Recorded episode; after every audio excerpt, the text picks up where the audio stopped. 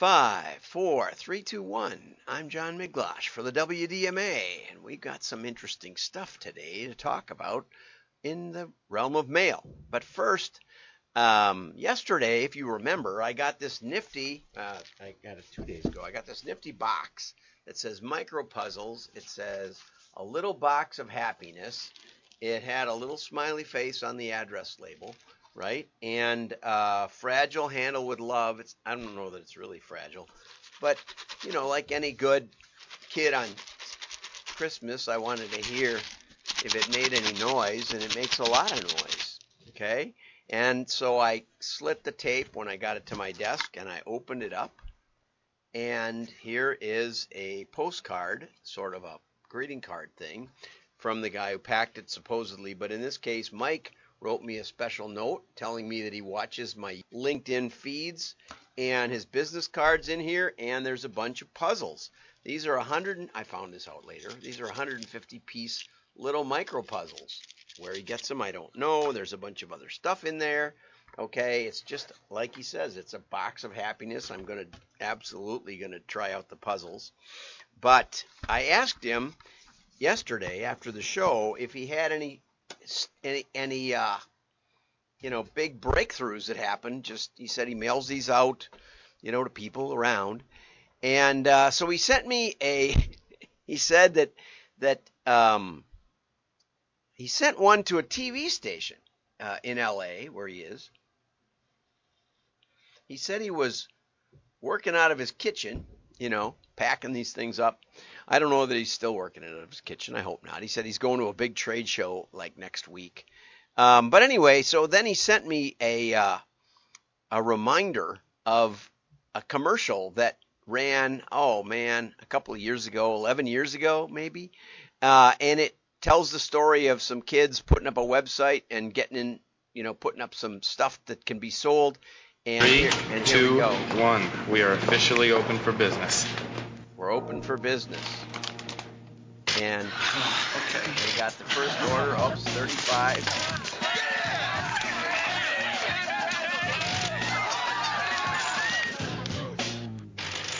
Now Facing a virtual reality. 100,000, UPS can help you 300,000. plan for it, manage it, All of a sudden, how in the world we can we deliver fill those orders, e-shipments than right? anyone. UPS. So anyway, UPS is supposedly going to help them. I don't know where they have that inventory and all the rest. Maybe they just were resellers on Amazon. But anyway, whatever that story is, he sent me a sort of a similar story that I probably can't really show you. I can show you sort of the top of it. LinkedIn does not lend itself to this. Um, but he, when the when the TV commercial ran, he he got uh, a bunch of orders, and it shows him on the screen. I can watch him. Uh, I'm keeping the sound off because he's laughing in the background and cheering. Um, but it shows the visitors to the website, uh, 11,000. It shows the orders, 50 some up here. Uh, it shows the online now, and it's going up and up and up and up. And the orders are going up and up and up and up. And so he had a similar experience. And so my point, do, do you wonder what my point is? My point is that you can make a splash with mail that you just can't make not with an email, not with a lot of things. And what always has amazed me, you know, back in the day, we only had salespeople, especially in B2B, and we said, you know, you could mail stuff. And so you could have more frequency of contact with your customers and more direct contact than telling the salespeople what to say and then hoping that they said the right thing and hoping that they sell something, especially when you've got like a new product coming out or something like that. Or maybe you've got a broad range of products and you and your salesman sells one. I mean, I was a straight commission salesperson. I sold like 80 or 90% of my of my sales came from one program and a couple others a little bit and then the rest of them there was probably another 10 or 15 that I could have sold. I never sold. Don't know why. Just I didn't like them as much. I didn't talk about them as much. You know, so it wasn't a thing for me. so anyway, the point is is that we we were trying to tell people how to focus on the lower customers because we had this expensive Salesforce vehicle and we would put in telesales and and direct mail. Well, now the things all flipped around. Nobody wants a sales force. Nobody wants a tele a center, and I don't blame you because I ran one with 60 people, and every day was an adventure. Somebody would, it turned out, would be faking orders. They'd be keying in orders to make them look good, and they weren't real. And we had a long lead time, so you couldn't tell for a couple of weeks. Uh, we had a couple of people that were on work release from the prison that was okay, you know, except they had other issues. People doing drugs in the restroom. I mean, it was just an it was just an adventure, right? Let's just say working with people is an adventure. So I can see why people don't want Salesforce. You know, I told Jack Miller he should have somebody go around and just say hello to his customers around around the Chicago metro area, and he said, uh, "Well, we won't get into it." But he said most of my success came from not having a sales a sales force. So anyway,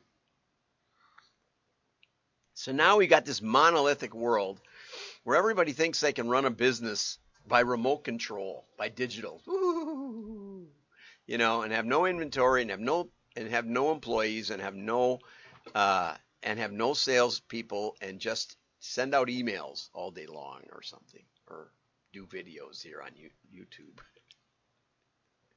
That's sort of what I do. But people do calls. So it's nice. Anyway, and uh, I have some unique perspectives that not everybody has, I suppose. But but so now we we want to we want to spend 10 cents of customer contact on everybody. And the truth is that your best customers deserve much better than that. And if you don't treat them better, somebody else will, right? And it's not enough to just maybe flip them a postcard twice a year you really might want to do something fun. And there's a whole host of things that you could do fun, but this is one that you could do, and you can come up with these yourself. Um, or just a handwritten note on its own. A lot of things you can do. And and you can do them better with mail than almost any other medium. Although giving them a call is a good thing.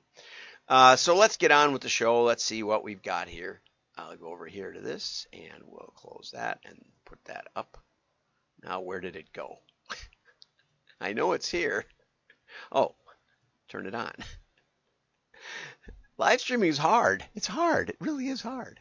Okay, now this I just stumbled on. I have a, a regular uh, search, you know, pre pre made search that's about direct mail, and I just search for the word direct mail, and I'm just starting to talk with um, with Rusty here. This is Rusty, and he's showing in Berryville, he's showing the Berryville post office, and he's showing how uh, you can reach the unreached, which I think is a great catchphrase. Reaching the unreached. You know, not everybody has a computer. Just a few years ago, not even a maybe a decade, you know, I was working with a cell phone company up in the Upper Peninsula in northern Wisconsin and they said that they use mail partly because um, not everybody has a computer, not everybody has a smartphone, not everybody even has a credit card, and uh, they take cash. And they said only about 60% of people up there had the had the had the credit card. So, how do you reach the unreached, right? And uh, this is specifically related to trying to get them to get vaccinated um, I would appreciate somebody fessing up to some of the stuff we found out in in uh, congressional testimony and Freedom of Information Act stuff about the CIA and the Wuhan lab and other things. I won't. I'm not a medical expert, but there does seem to be some interesting backstory to that. Uh, feel free to comment. it's okay with me. But my point is, this is a really well written article, and if you click on the picture in the press release, which is from Yahoo, um, and uh, if you click on it, you actually go to the the old um, old school marketing. Here it is, old school marketing. They got a link. This is one of the best press releases I've ever seen because it gets into the idea that People are inundated with digital noise, emails, online ads, social media, but physical mail can cut through the clutter, Dicus says. It's tangible, creates long lasting impressions, and does engagement. now, I didn't realize Rusty was such a big shot. You know, he mailed me this little mailing piece that looks really homespun. It's uh, handwritten post-it note stuck on there. Looks like a rubber stamp of my address. Handwritten, I could tell. I look very closely at these things. Handwritten, addressed to me. Very curious. No return address. Well done. You can tell. Very, very clever. Somebody knows what they're doing. It looks the stamp is on, looks hand affixed and crooked. Excellent, excellent. Anyway, so Rusty's out in Arkansas somewhere. He has joined the WDMA. Thank you for your support and encouragement. We really do appreciate this. But anyway, he squeezed like all the main points into this press release. Um, recent consumer research backs this up that people like mail. 77% of Americans conveyed that they pay closer attention to direct mail than digital ads. And so this whole article is a pitch for direct mail uh, with a specific uh, fit to, you know, there are demographic issues of what of the people that uh, are more resistant or uh, to getting vaccinated. African Americans, for example, are have been have a lower percentage of vaccinations. Um, and so you could you could reach out to local specific neighborhoods either that have a low rate of vaccination or that have a high rate of infection. Could do that too.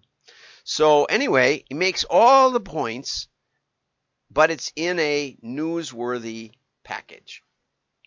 One of the keys to getting something read. And so excellent, well done, Rusty. Okay. And here's an, another one by Jacqueline Johnson Leister and she's from Sequel up in Minnesota, uh, who I feature a lot, but is not a supporter of the WDMA, other than they have great content.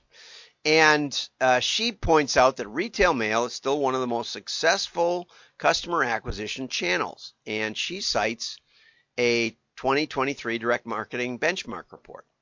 And I thought, well, how ducky! Isn't this great that somebody produces all these nice slides so that she can grab them and write an article. Well, and then I found out she was from Sequel and Sequel did the report, so it is fair. Repackaged. But 70% of marketers are reporting an increase in direct mail effectiveness, effectiveness, okay? And 90% said 90% of the survey respondents, who mainly were from uh, retail, it turns out, 90% of the respondents indica- indicated they have increased or maintained direct mail investments in the last year, up 3% from last year. Mail budgets increase mail budget increases were higher than SMS, CTV, basically cable or uh, over the over the air TV, paid search, programmatic, display and SEO strategies. so mail is more likely to be increased than the, all those other all those other media, which is pretty cool, right? Um, this graph, I have read the report. I think I've even talked about the report, but I like these summaries because the report's 26 pages or something. And I'll put it up in the show notes at WDMA.org, where you can not only join and support this madness, but you can also go and find the show notes from every day's show, all the articles marked up as you see me do. Um, they made a big deal out of postcard, but a folded multi-panel uh, postcard rate rates almost as high. Catalogs rate almost as high. Uh, now there's a huge world of difference between catalogs and uh, catalogs and uh, postcards, right? And the and the and the amount of and the cost per square inch of selling space is so much lower with a catalog. Okay, a lot of people don't think about that. They think about the postage is higher and everything. Yeah, but if you can do a catalog for a dollar and you can do a postcard for 67 cents, and a postcard isn't one page of a catalog, and a catalog could be 32 pages or 48 pages or whatever. when you look at it that way, now there's a huge cost of getting the images and getting it all laid out and all that. But once you do, and you can reprint it and put a new cover on it every now and then, you can see that there's a huge value in a catalog, probably a much greater value. And customers acquired with catalogs tend to have a really, really good return on downstream purchase. so, Marketers indicated that automated direct mail is most likely to be tested. I kind of look at that retargeting with mail as a as a uh, gateway drug for mail. So you start with a postcard, you start retargeting with mail. now in the Lovesac case, we were doing a catalog because someone else told them they should, which probably was true, but they were doing a terrible job. And uh, we fixed a lot of that, and then they got into postcards. But now I understand they are go- they have gone back to a catalog. I think Brian Dillette at at LS Direct, who's a friend and worked with me at Lovesac, but doesn't also call you out.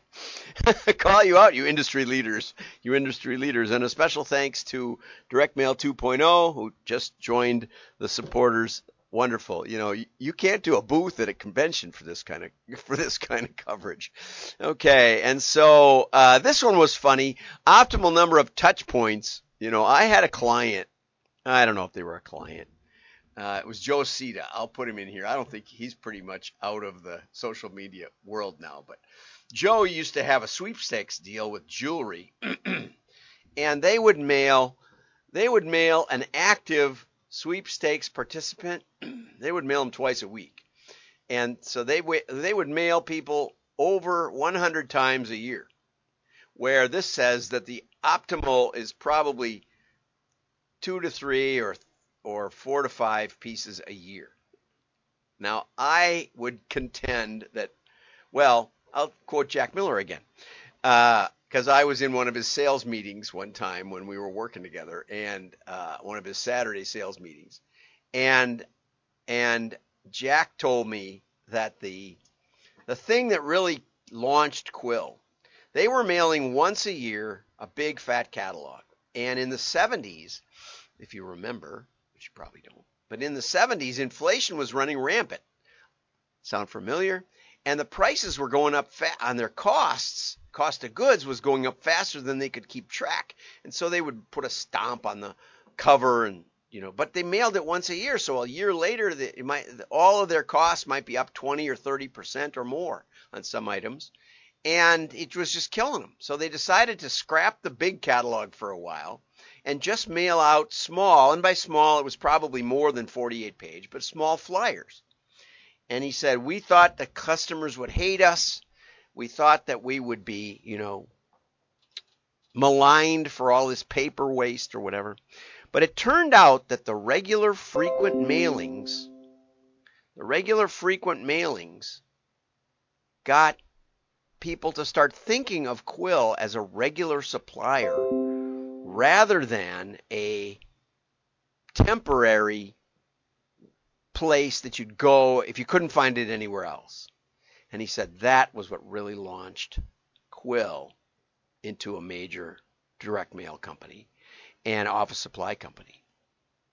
And so there is an article mentioned here, and it's also by Sequel, on how to determine if you're mailing too much or too little. It's not an easy thing to figure out, I can tell you. but it's a well written article, so I'll put that in the show notes too, wdma.org. And um, you have to at least be a subscriber because it's in the members only area. Okay, and so um, anyway, lovely, lovely articles. I will touch on Craig Huey's. I think I got this squeezed in. Oops, there's the optimized direct mail frequency. I don't know where Craig's went. Craig's is gone. Well, have a great day. Like and share. Your friends will know you're smart. And if you're not supporting the WDMA, perhaps you should. It's not that expensive. you can do it monthly for about twenty dollars a month. It's like it's like less than cable TV. and we can help you support your business and give you things to say to your customers. Bye bye.